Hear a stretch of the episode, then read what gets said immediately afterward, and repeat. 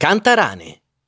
La fetta di centro storico chiamata idillicamente Città Giardino un tempo era una gigantesca palude.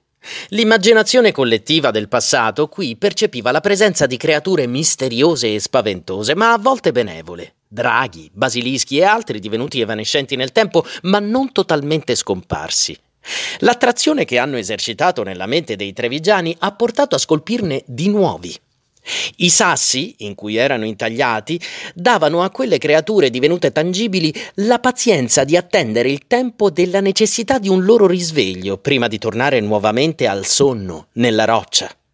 Ciò ha portato qualcuno più fantasioso o immaginifico a scorgerli nei momenti cruciali della storia trevigiana volare in alto e combattere per la prosperità cittadina. Si racconta che in una notte senza luna di un anno piuttosto recente, il 1915, si scorse una spirale di luci nel cielo oscuro. Pochi notarono confusamente che le cornici entro cui erano scolpiti i draghi nelle case apparivano vuote. Su, sopra il campanile di Sant'Agnese, si intravedeva un groviglio di ali nere e dorate, che scomparvero presto, accompagnate da stridii, fruscii e soffi, quasi un agitarsi di antichi stendardi.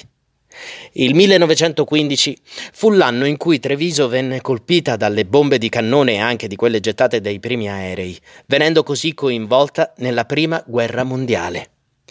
Non c'è dato sapere se le misteriose luci nel cielo fossero un presagio o una suggestione.